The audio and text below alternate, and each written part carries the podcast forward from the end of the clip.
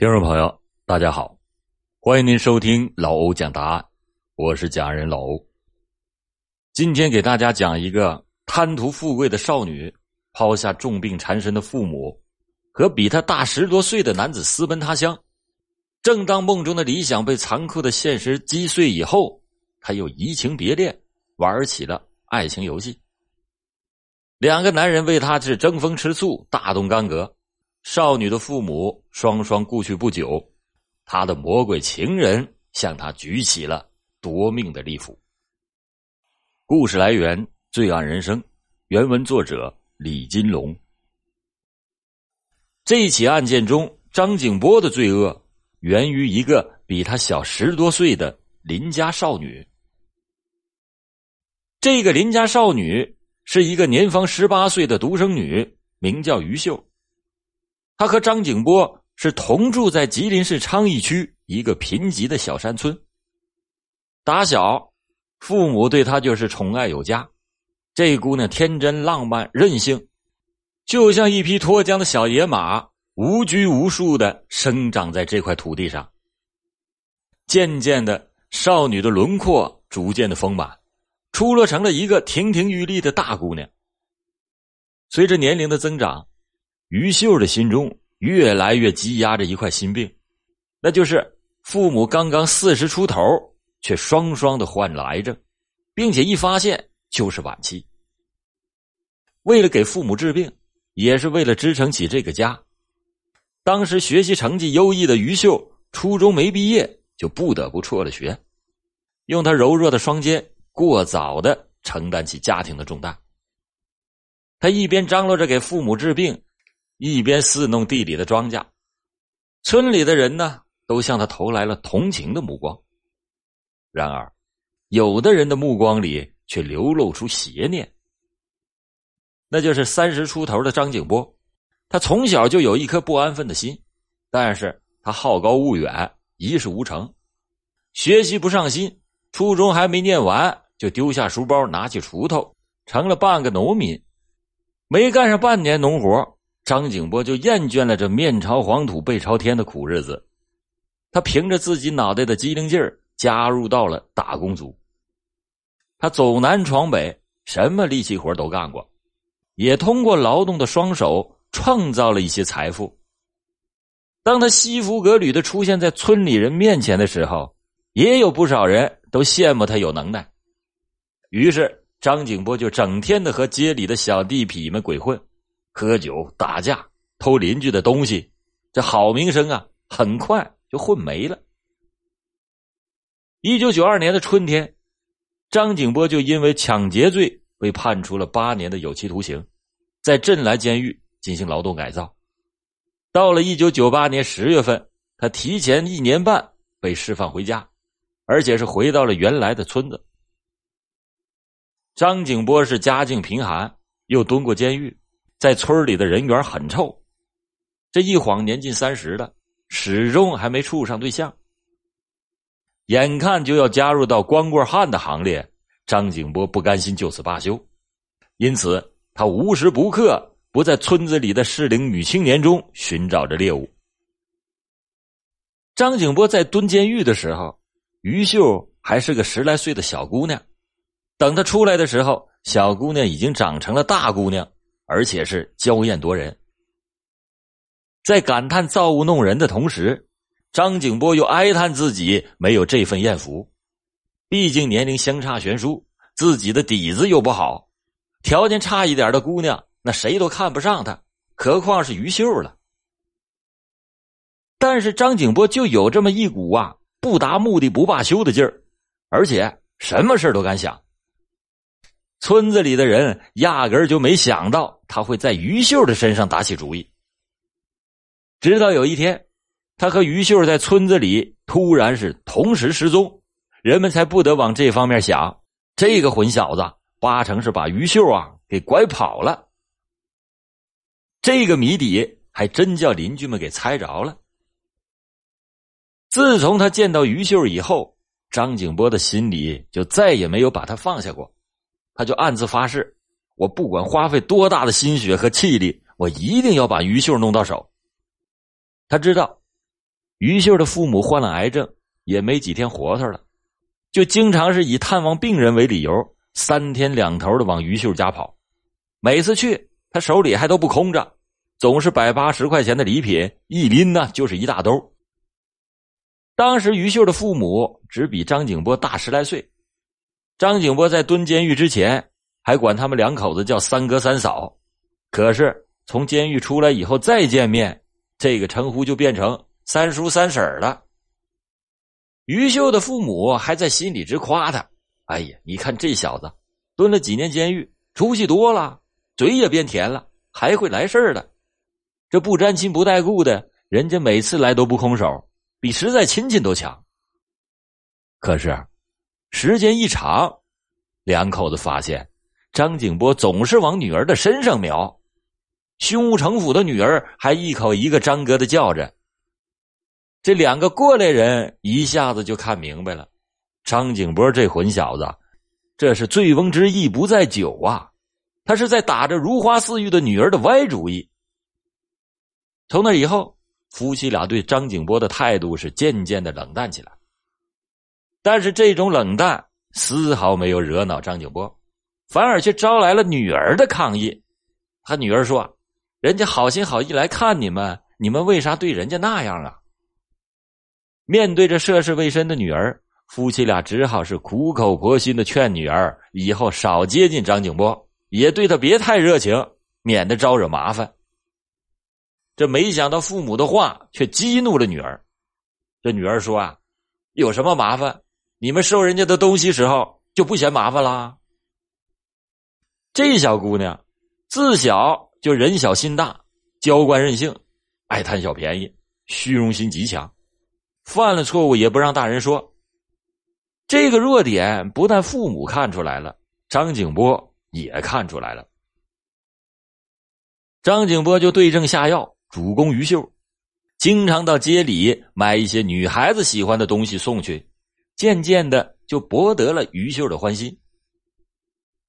二零零一年五月的一天，张景波知道于秀要上街上买药，于是就从邻居家里借了一辆摩托车，在村口等着于秀。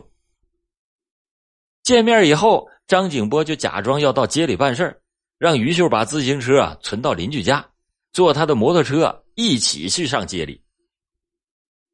这次街里之行，两个人的关系就发生了根本性的变化。张景波是卯足了劲儿，全力的讨好着于秀，就连买药的钱都是他花的，再加上巧舌如簧，把外面的世界描绘的天花乱坠。这一下急得于秀啊，恨不得马上就能跟张景波远走高飞。张景波自然有自己的想法。他知道两个人年龄相差悬殊，想处对象，那于秀的父母那一关肯定是过不去。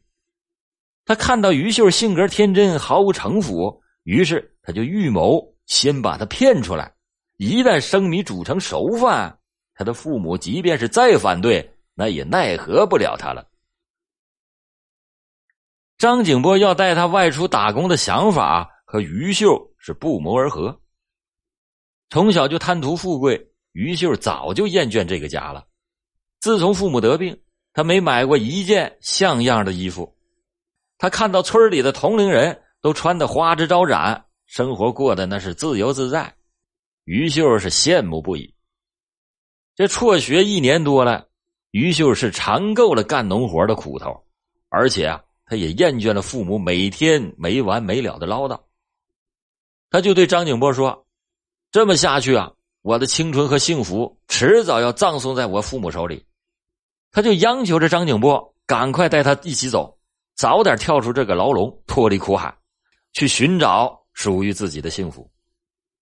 两个人都在暗中做好了准备，他们怕父母阻拦，于秀就没向父母做任何的交代。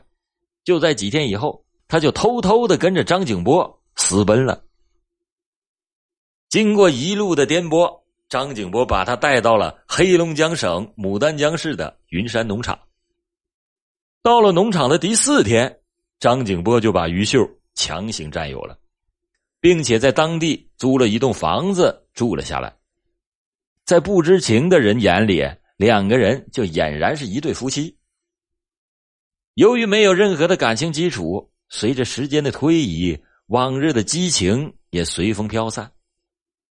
两个人生活了一段时间之后，彼此的神秘感没有了，缺点反倒是暴露出来。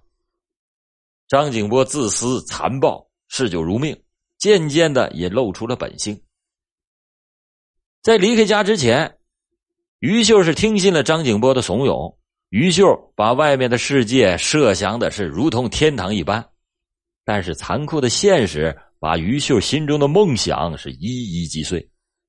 所谓的外出打工挣大钱，其实啊，就是张景波每个月从农场挣回来五百元的生活费，这远远满足不了于秀的奢望。他渐渐的就觉得啊，这张景波并不是他心中希望的男人。张景波跟农场的大货车经常出差，十天半月也不回家，这偌大的房间只剩下他自己，他就感到了孤独和寂寞。并且想起了父母，对当初的不辞而别，那是无比的愧疚。这些内心的活动，在他遇害之后，警方从他的日记中也得到了证实。为了一些琐事两个人是经常吵架。于秀是过分的追求金钱，贪图享受，对张景波就渐渐的冷淡起来，并且开始默默的寻找新目标。在当地。有个名叫刘立军的出租车司机，经常的往农场送客人。一来二去的，他就认识了于秀，并且是对于秀的美艳垂涎三尺。有一天，张景波到外地出差，家里就只剩下于秀一个人。吃过午饭以后，刘丽君到农场送客人，正巧于秀要到镇里要买些东西，于是他就坐上了刘丽君的出租车。买完东西以后，刘丽君在一家小店请于秀吃晚饭，并且试探性的挽留于秀在镇子上过夜。他看于秀没拒绝，刘丽君就在一家个体旅馆包了一个房间，两个人就度过了一个销魂之夜。从此，两个人是一发不可收拾，经常趁张景波不在家之机偷情。每次完事于秀都想方设法的，还要从刘丽君的兜里套出一些现金。两个人是各取所需，倒也是相安无事。但是，天下没有不透风的墙，他俩的风流韵事在镇子上传的是满城风雨，很快也被张景波知道了。回到家里以后，妒火中烧的张景波对于秀是拳脚相加，但是于秀就是死活不承认。和人有奸情，那个刘立军在当地那是有一定地位的，而张景波毕竟是个外乡人，他也不想把事情闹大，又都是道听途说，也没有真凭实据，只好作罢。但是从此，张景波就留下了心眼儿，处处的防备着刘立军。为了试探于秀，有一天，张景波就谎称是要出差，几天以后才能回来。张景波走了之后，于秀就急不可待的给刘立军打电话，约他晚上约会。到了午夜时分，张景波是悄悄的潜回到家中，隔门一听，里面一边说着悄悄话，一边进行着那云雨之事。张景波是一腔怒火啊无处释放，他就找来了一根木棒，猛地就踹开了房门，进屋捉奸。果然看到一对狗男女赤身裸体滚在床上。张景波是举棒边轮呐，但是他却不是刘立军的对手。他不但没打倒刘立军，还被刘立军打个鼻青脸肿。当着张景波的面刘立军从容不迫的穿上衣服，扬长而去。张景波是连夜审析，终于弄清了两个人偷鸡摸狗的勾当。从此，张景波就和刘立军结下了死仇。他发誓一定要报这夺妻之恨。几天以后，张景波找来两个要好的朋友，在镇子里找到了刘立军，三个人是大打出手，把刘立军一顿猛揍不算，还把刘立军开的出租车给砸坏了，并且警告刘立军：“如果你要再敢找我媳妇儿，我就废了你。”刘立军的妻子知道以后，也是大闹了一场，这个好色之徒自知是没趣儿，也就没到派出所报案。摆了一桌酒席，还宴请了张景波的两个朋友，从此呢相互扯平。失去了刘丽君这个钱串子，于秀就把满肚子的怨气都撒在了张景波的身上，时不常的就用恶毒的语言讥讽张景波。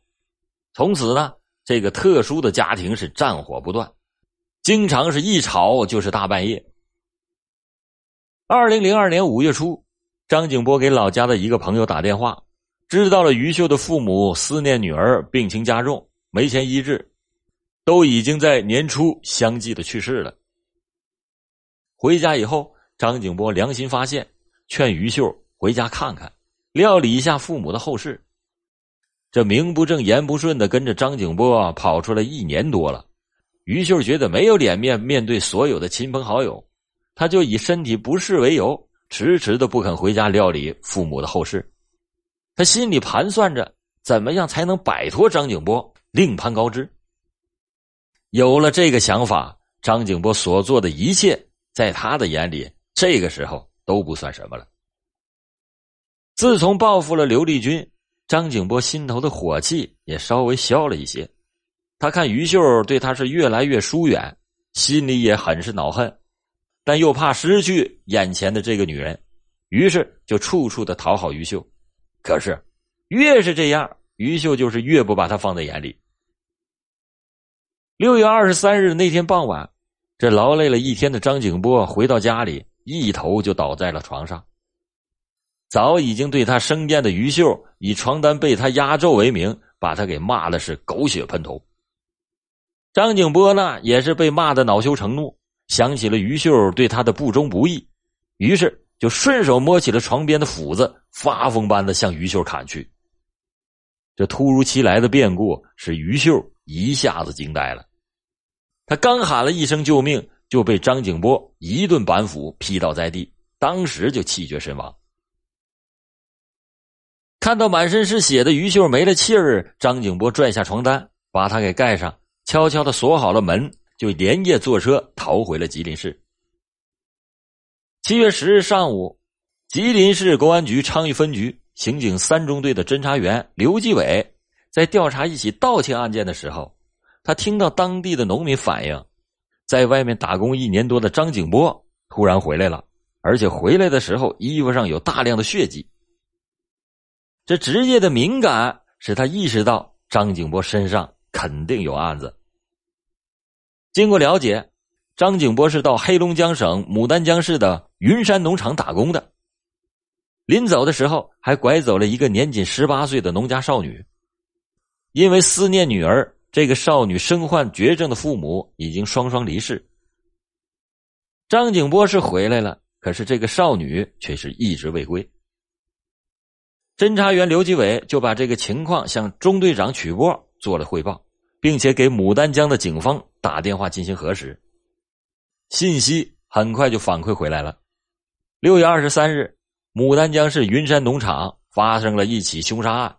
一名年轻的女子死于乱斧之下，已经是身首异处。当地的警方正在紧张的追查，并且已经把凶手锁定为和被害女孩同居的男友。牡丹江警方在获得了刘继伟通报的情况之后，他们请求吉林刑警立即的抓捕张景波。当吉林警方前往追捕时，张景波却是不知去向。刑警三中队立即的制定了抓捕张景波的计划。经过多天的紧张追捕，七月三十一日，张景波在江苏省盛泽镇一个个体旅店里把张景波给抓获了。八月二日，昌邑分局刑警三中队的侦查员把张景波风尘仆仆的押解回到吉林市。牡丹江的警方已经在昌邑分局等候多时。这杀人隐匿他乡的张景波，做梦也没想到，警察这么快就把他缉拿归案了。更多精彩故事，请搜索关注微信公众号“老欧故事会”，老欧在等你哦。好了，感谢您今天收听老欧讲答案。老欧讲答案，警示迷途者，唤醒梦中人。